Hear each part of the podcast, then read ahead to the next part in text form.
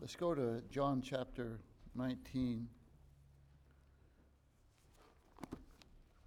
We've been uh, looking at the seven different sayings of Christ from the cross. They're very short in nature because uh, a man on the cross was struggling to breathe. And in fact, uh, the death of the cross wasn't because of loss of blood, but it was from uh, asphyxiation. You'd have to, as your arms are held up, the pectoral muscles would begin to have problems and compromise, and you'd have to push up to get pressure off your lungs to take a breath of air. And uh, the Lord spoke very short sayings. He didn't give a long dissertation.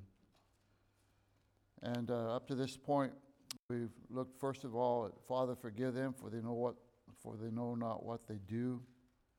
That the very first words of the Lord were concern for the people uh, before Him, and uh, not for Himself, or He wasn't rebuking people or cursing those.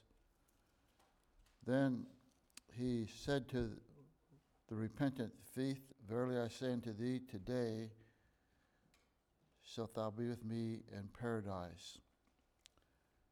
And then before he, before he was concerned for himself, he was concerned for his mother. I think he wanted to get her removed from the shame and the suffering that he was going through. And he said, Behold, woman, behold thy son, uh, to John, and to John, behold thy mother. And uh, it seems to indicate, I believe, that uh, John removed her from the cross. Last week we saw that from noon until 3 o'clock in the afternoon, there was great darkness over the earth. Dark, darkness is associated with judgment. Darkness here is as though God uh, pulled the shade on the world and something very personal is happening between God and man. And uh, as the sun begins to come back, uh, Jesus cries, Eli, Eli, Lama Sabachthani, which is interpreted, My God, my God, why hast thou forsaken me? And uh, he wasn't forsaken when he was tempted in the wilderness. Angels came and ministered to him. He wasn't forsaken just a few hours before this when he was praying in the garden and sweat, as it were, great drops of blood, and angels came to minister to him. But now, God has abandoned him, turned his back on him, which is no place found in the Bible that turn their back, but uh, God is not coming to comfort or to aid, and it's obvious that something's happened and the sins of the world has been placed upon Christ. And this morning we find the fifth saying here in our passage in John 19, and we'll begin reading in verse 17. And he, bearing his cross, went forth into the place called the place of the skull, which is called in the Hebrew Golgotha where they crucified him and two others with him, on either side one, and Jesus in the midst. And Pilate wrote a title and put it on the cross, and the writing was Jesus of Nazareth, the King of the Jews. This was customary to put up on the cross the, the, the crime that they were being punished for. They had no crime for Jesus. And so they, he said, Pilate said, This is Jesus of Nazareth, King of the Jews. This title then read many of the Jews, for the place where Jesus was crucified was nigh to the city, and was written in Hebrew and in Greek and in Latin. Then said the chief priest of the Jews to Pilate, Write not the king of the Jews, but that he said, I am the king of the Jews. And Pilate answered, What I have written, I have written. And surely we see that the hand of God is all over what's happening. Then the soldiers, when they crucified Jesus, took his garments and made four parts, to every soldier a part, and also his coat. Now the coat was without seam, woven from the top throughout. They, they said, therefore, among themselves, Let us not rend it, but cast lots for it, whose it shall be, that the scriptures might be fulfilled, which saith, They parted my raiment among them, and for my vesture they did cast lots. These things, therefore, the soldiers did. And of course, you know, when it says that the scriptures might be fulfilled, that was not part of the quote of uh, the soldiers, but that's showing the fulfillment of prophecy. Now there stood by the cross of Jesus his mother and his mother's sister Mary, wife of Clopas, and Mary Magdalene. When Jesus therefore saw his mother and disciples standing by him, whom he, whom he loved, he said unto his mother, Woman, behold thy son. Then saith he to the disciple, Behold thy mother. And from that hour the disciple took her unto his own home. And so that's when it says that hour is why I believe that Mary was removed. After this, Jesus, knowing that all things were now accomplished, that the scripture might be fulfilled, saith, I thirst. Now there was that set a vessel full of vinegar, and they filled a sponge with water, with vinegar, and put it upon hyssop, and put it up to his mouth. When Jesus therefore had received the vinegar, he said, It is finished, and bowed his head and gave up the ghost. And so when you look at the harmony of the Gospels, you'll see that this seems to come in order that it was after Eli, Eli, lama sabachthani, that he says, I thirst. Immediately, uh, we could conclude from these words, I thirst, that Jesus indeed was a man. Uh, the Old Testament talks about uh, God said if he was hungry, he wouldn't need to tell them. You know, he has a cattle on a thousand hills. But uh, here we see that he has the needs of a, of a human being, that he grew thirsty, and he probably from medically from the loss of blood, he was thirsty. But he makes a statement that he thirst. we know that not only was he a man, but he was also a God. And that's even going to be confirmed here in the gospel story, of, uh, you know, the account of the crucifixion, because uh, the centurion's going to say, truly, this was the Son of God. And to have say to say that he's the Son of God implies something, not like we are the sons of God through faith, but the Son of God. And it talks about the nature. You know, the nature of a horse is the horse. Uh, I mean, this is not rocket science. A sheep, the nature of a sheep is to act like a sheep. And the nature of a man is a man. He can't change his nature. A man cannot change himself into any other kind of animal. Well, the nature of God, to be of the, na- of the Son of God, he has to have the very nature of God. When I was born to my parents, I took upon the, their nature. They were, they were human beings, which defies evolution completely. But he was God. And we find in the beginning here of the book of John, in the beginning was the Word, and the Word was with God, and the Word was God. Look over in Isaiah chapter uh, 9, a familiar verse, but I think that often familiar verses become uh, too familiar and we don't let them sink in. But Isaiah chapter 9 and verse 6, we have a tremendous, tremendous verse in the Bible concerning Christ. For unto us a child is born, and unto us a son is given. Uh, note the words when you read passages. Uh, he says, A child is born, but a son already in existence is given.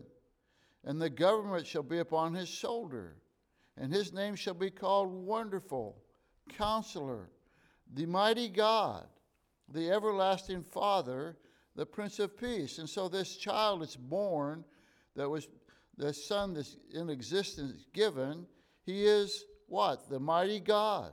He's the everlasting Father. He's the Prince of Peace. Powerful, powerful verse for the deity of Jesus Christ. Yet, we know also that his humanity is seen over and over in the Bible. When he's at the Samaritan, at the, at the well where, the Samaritan woman comes, he's resting, he's resting there because he grew tired. When all the disciples are on the boat and there's a big storm and they're fearful for their life, uh, Jesus is in the back of the boat sleeping because he grew tired. And here, in this passage, we find him saying, I thirst. Now, I want to take a little bit of time uh, to explore this deity and humanity. Go with me over to uh, Philippians chapter 2. This is a passage that's been uh, wrestled with by foolish men uh, for centuries. Just, just read the Bible and believe what it says. But this idea of he emptied himself or he made himself of no reputation has been what did actually Jesus give up? If he humbled himself, became a man, the word made himself of no reputation means he emptied himself. What did he give up? What, what, what about him as far as his deity did he give up when he became humanity? Well, if you look with me here, uh, we're going to begin in verse 5 of chapter 2 of the book of Philippians. Let this mind be in you, which is also in Christ Jesus. And so, Paul is telling you and I that we have something to learn from Christ. And he said, I want this to be your mindset. I want to be, this to be your, your, uh, your MO, the operation for your life. Who, being in the form of God, thought it not robbery to be equal with God but made himself of no reputation, and took upon him the form of a servant, and was made in the likeness of man. And being found in the fashion as a man, he humbled himself and became obedient unto death, even the death of the cross. The first word I want you to see here is in verse 6 who being. That word being, this, you know, this means my existence. This is I'm a, uh, the being, the state that I'm in. It, it stresses my nature. That he was, uh, he was the nature of God, his being. I'm a human being. He was a God being. He, he, he his being, who being in the form of God. And so Jesus was absolutely unalterable. He couldn't be changed.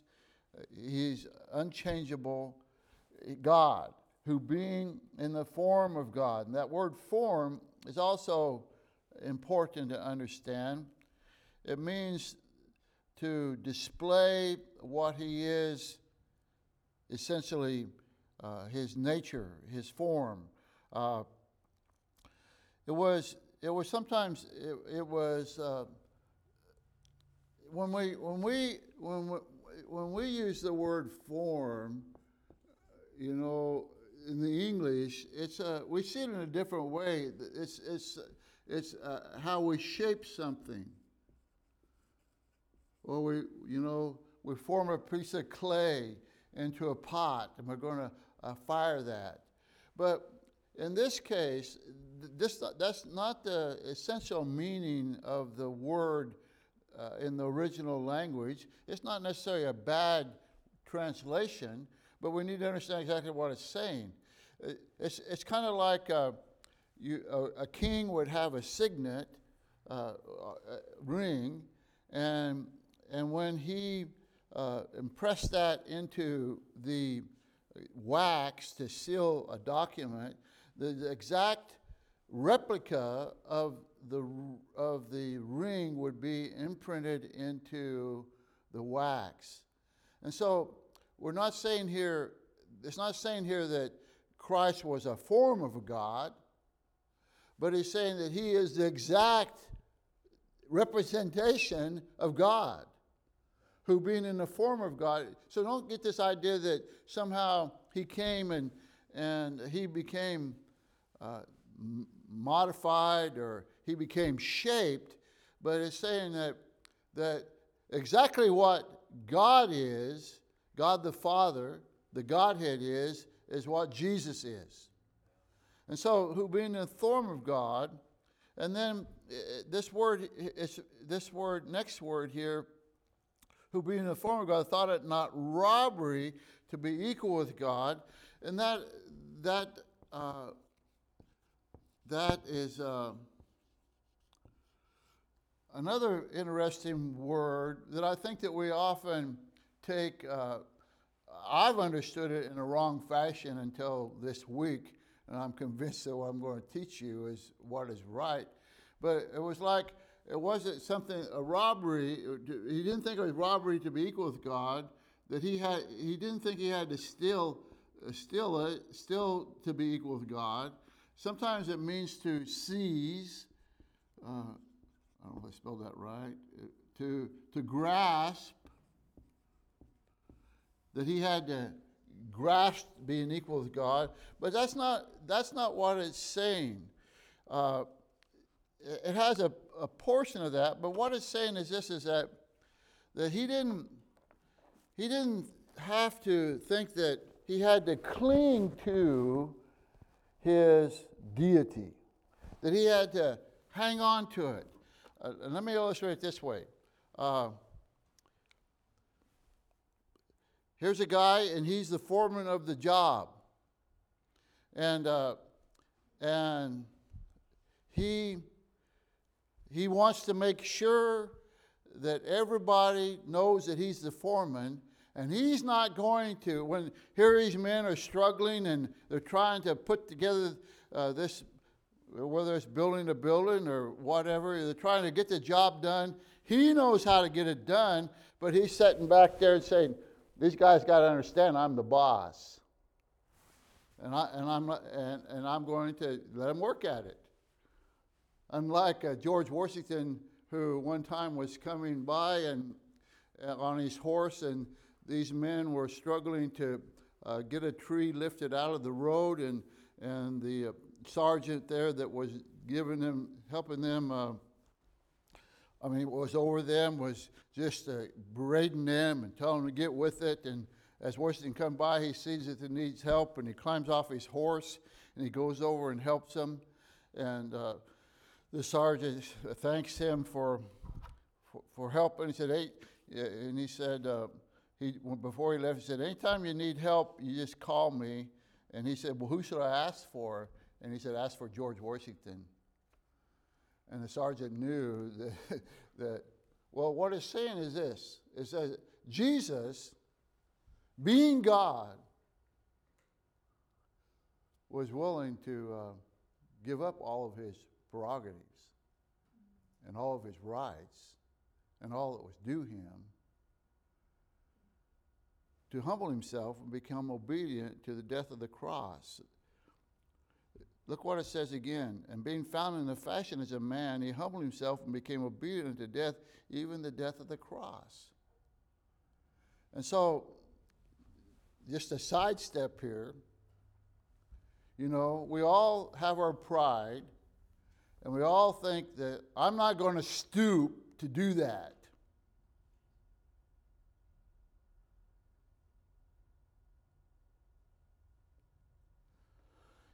Spurgeon said, We'll never understand how far he came down till we understand how great God is.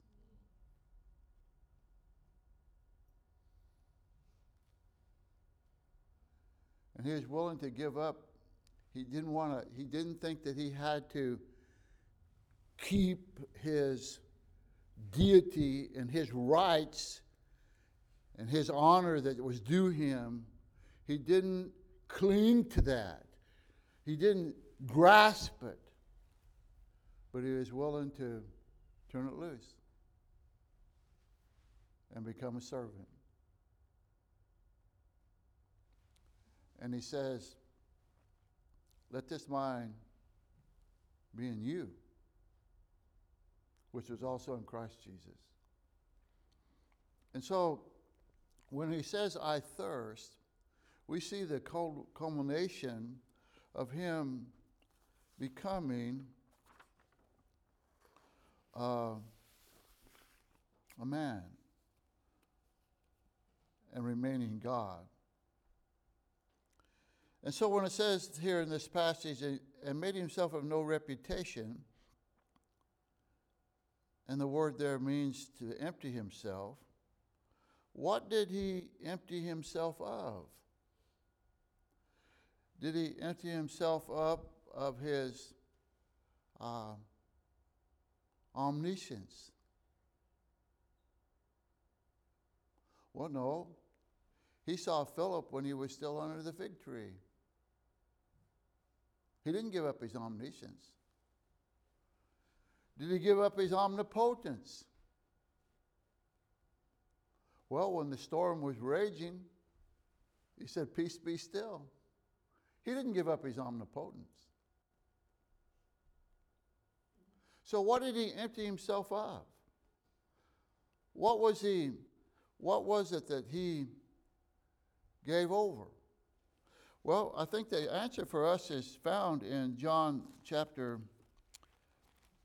17.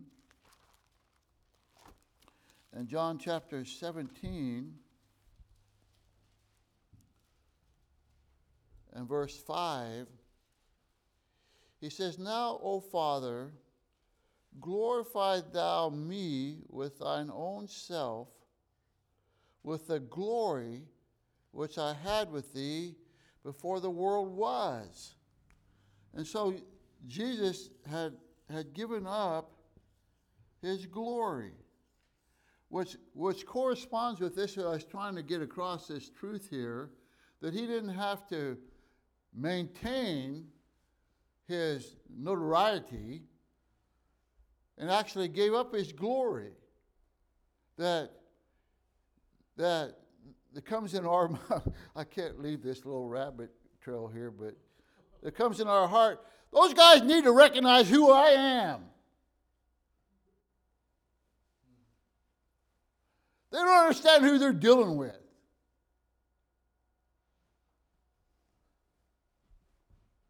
And uh, whether we're pastor or deacon or church member, uh, we're to humble ourselves like the Lord. Not necessarily, we're not saying at all that we trample over authority, but we are saying here that Jesus set an example for us to not try to grasp and hold on to the fact that we are who we are. Because you know who we are? We're sinners saved by grace. And it's by the grace of God we are what we are. And so, when we're talking here about his, his uh, deity and his humanity, that he willingly came and a man and suffered as a man. At one time, uh, and so, some even today, there's this uh, out of it's called Hellenistic ideas, Hellenis, Hellenism being uh, Greek. And the Greeks had this idea that that everything, every thing that's, things that are material,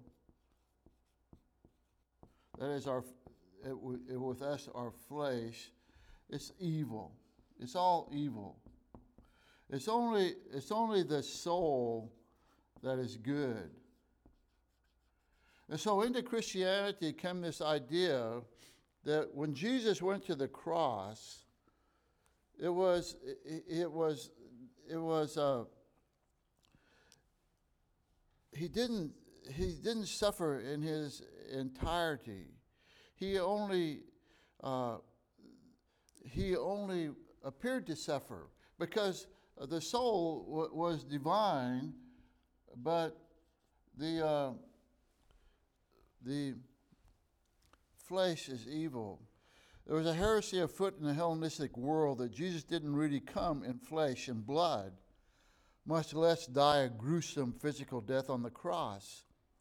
Flesh was of the evil realm, and they believed and could never that could never be holy. Only spirit was capable of divine. So Jesus didn't really die, he only appeared to die. He was only pretending. Well, John had to take that on.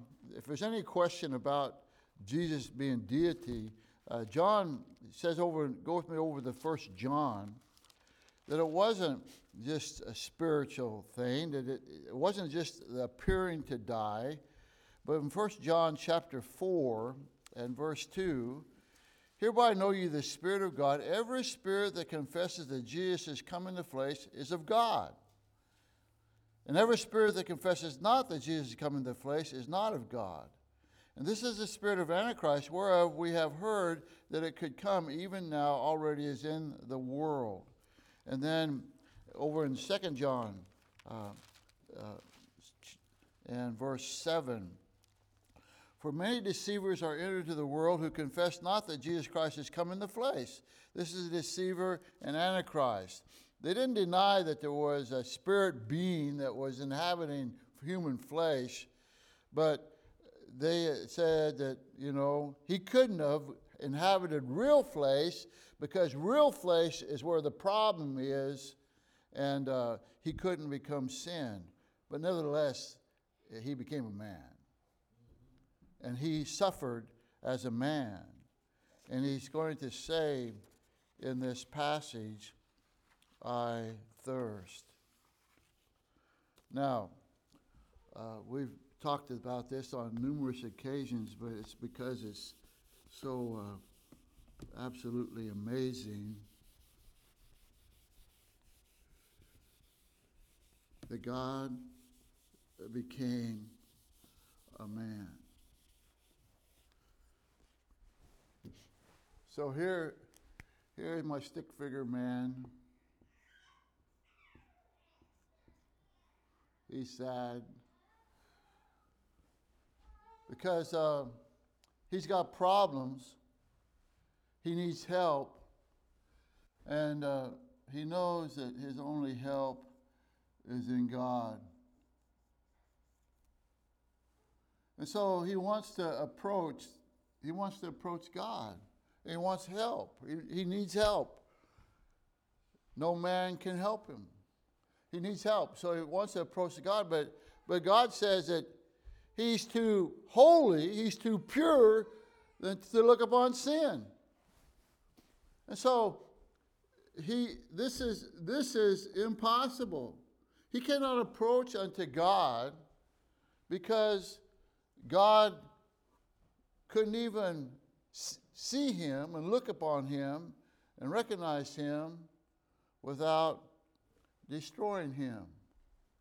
And so his other option is well, I need help. I'll go and and uh, talk to a man.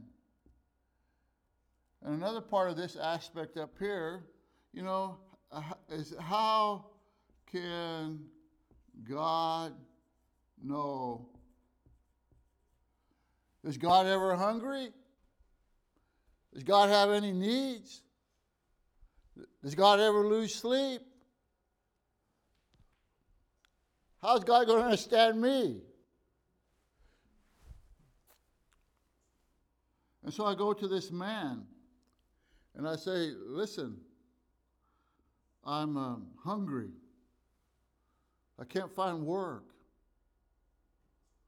I've got this disease.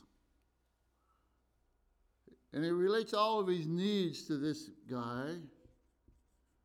And he says, Help me. And he said, What? Am I God? I can't help you. You think I'm not supernatural?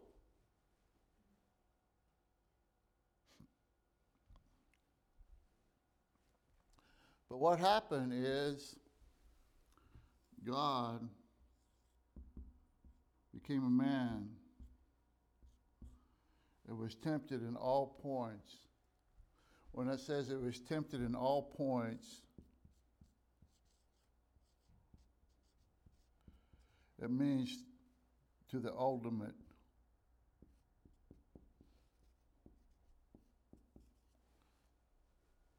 Uh,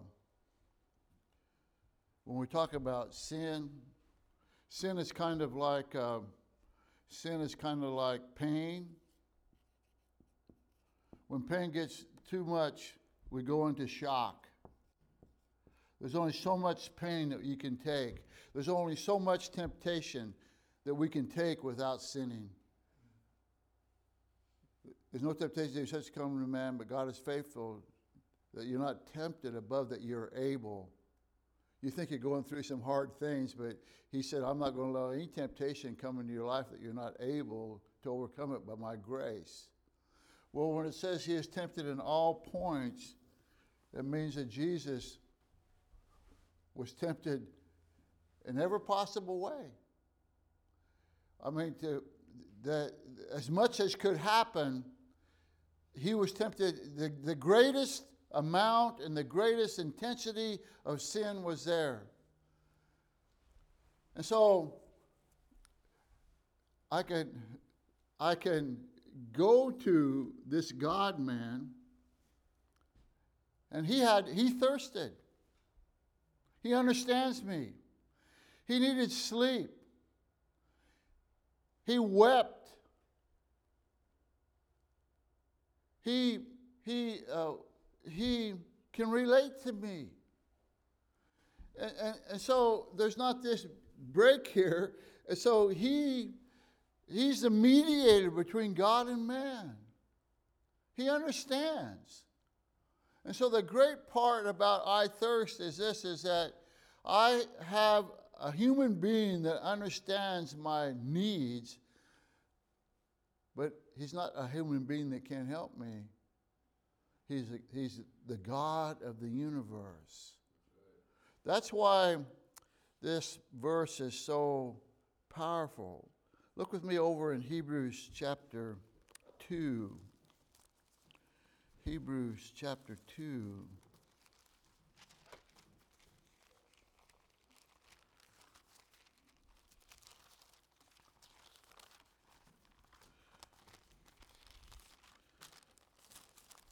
And verse 14. For as much then, Hebrews 2:14, for as much then as the children are partakers of flesh and blood, he also himself likewise took part of the same, that he's flesh and blood, that through death he might destroy him that had the power of death, that is the devil, and deliver them who through fear of death were all their lifetime subject to bondage. For verily he took not on him the nature of angels, he wasn't a spirit being, but he took up him the seed of Abraham, a human being. Therefore, in all things it behooved him to be made like unto his brethren. That Jesus, as he walked this earth, was just like me, that he might be a merciful and faithful high priest in the things pertaining to God to make reconciliation for the sins of the people. For he, for in that he himself has suffered, being tempted, he is able to succor them that are tempted. And then go with chapter 4 and verse 15. For we have not a high priest which cannot be touched with the feeling of our infirmities, but was in all points tempted like as we are, yet without sins. All points.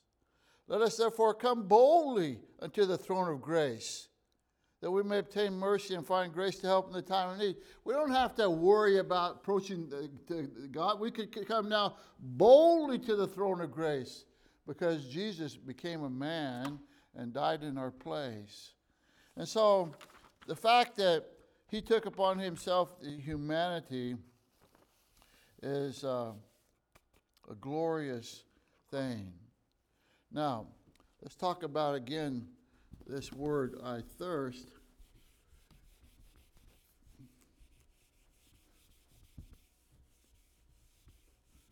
There in John 19 and verse 28, in John 19, 28, Jesus says,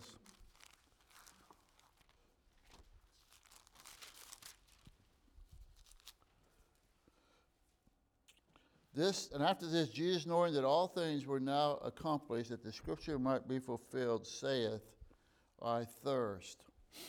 Now, hold your place here and go over to Matthew 27.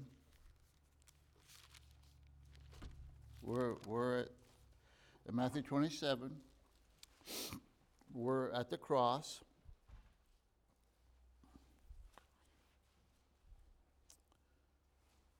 And verse 34. And here we find the great contradiction in the Bible. Let's just throw it out. They gave him vinegar to drink, mingled with gall, and when he had tasted thereof, he would not drink. Now, what's the deal? Matthew said they gave him something to drink, he wouldn't drink. John says, he says, I'm thirsty. And they're going to give him something to drink from a sponge. What is going on here? We have, we have one of the great contradictions of the many contradictions of the Bible, and that this book is flawed.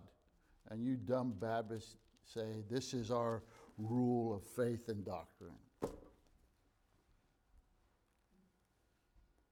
You're just looking at your Bibles.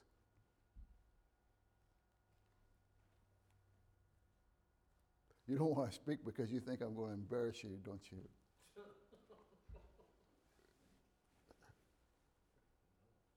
all right, well, let's, let's first of all note any differences. Is there any differences here? Huh? Oh, it says it uses the word gall. And, and, and where are we at in the progression of the cross in, um, in Matthew? We're at the beginning. Vinegar and gall. Gall is a, had a narcotic effect. Gall would ease the uh, pain.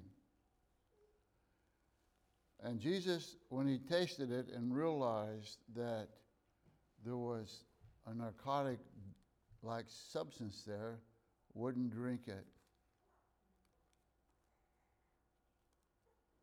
Why? Well, we can only speculate. But I, I think that somehow linked to that is the full payment for the sin of the world. That he wasn't going to dull the experience or dull the acceptance of the weight of the sin of the world. Now, in Matthew 28, or in, Matthew, or in John 19 and verse 28, he's already spoken, My God, my God, why hast thou forsaken me? The sins of the world have been placed upon him. And part of what John says here is that there needs to be the fulfillment of a prophecy that Jesus wanted to make sure that that prophecy was fulfilled. And look back over in Psalm 69.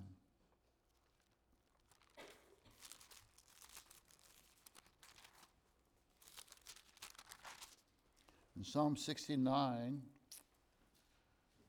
and verse 21, they gave me also gall for my meat, and in my thirst they gave me vinegar to drink. Hmm. Well, we see that they gave him gall in Matthew 27, but he refuses it. Now, what is this deal about the vinegar and stuff? Back there again in John chapter 19, and there was set a vessel, verse 29, there was set a vessel full of vinegar, and they filled the sponge with vinegar and put it upon hyssop and put it into his mouth.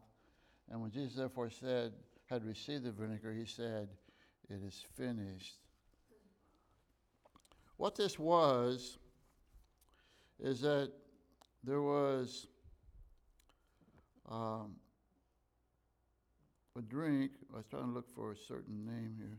There was a drink that the Roman soldiers had and other citizens of the country called posca. And what it was, it was it was vinegar mixed with water. And the reason that the Roman soldiers had that is that uh, the vinegar it, it prevented scurvy.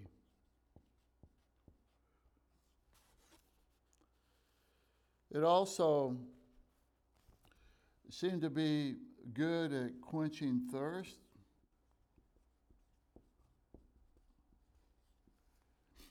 It also, this vinegar also, it was, uh, I don't know how to say this, it was like, uh, it, uh, let's say, I don't, this is not really technical, disinfected bad water.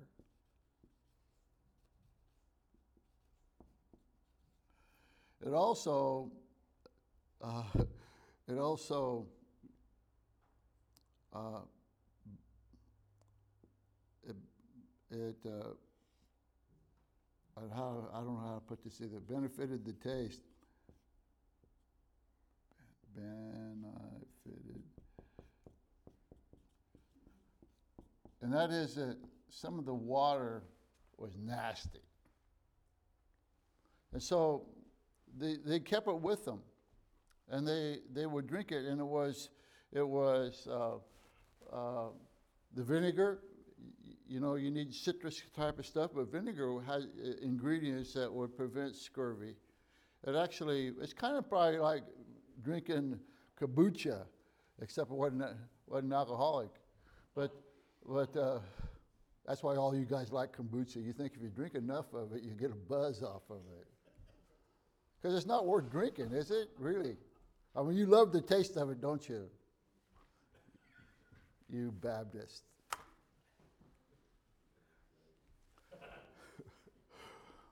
but what about the sponge? What in the world was a sponge doing at the cross? Well, a sponge was part of the kit that the soldier carried also. You know, they had those helmets that they wore, and they were along the Mediterranean coast, and there was plenty of sponges in the sea and they would they'd pack their helmets with it so it didn't didn't hurt so bad.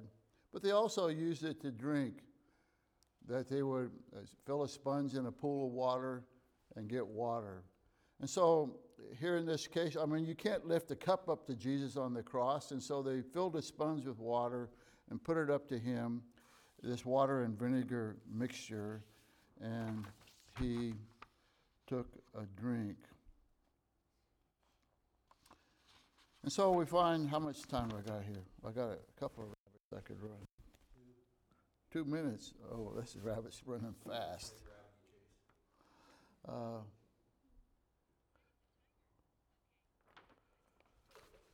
oh, what happened here? Did you do that? Uh, Chris said two minutes, and then somehow this comes up in my earphones with my hearing aids, setting the timer for two minutes and counting. That was me. You guys, all you guys, one day will be old. All right. So what we see, uh, this ra- one rabbit's too long to chase, but what we really see in this passage is that he became our substitute.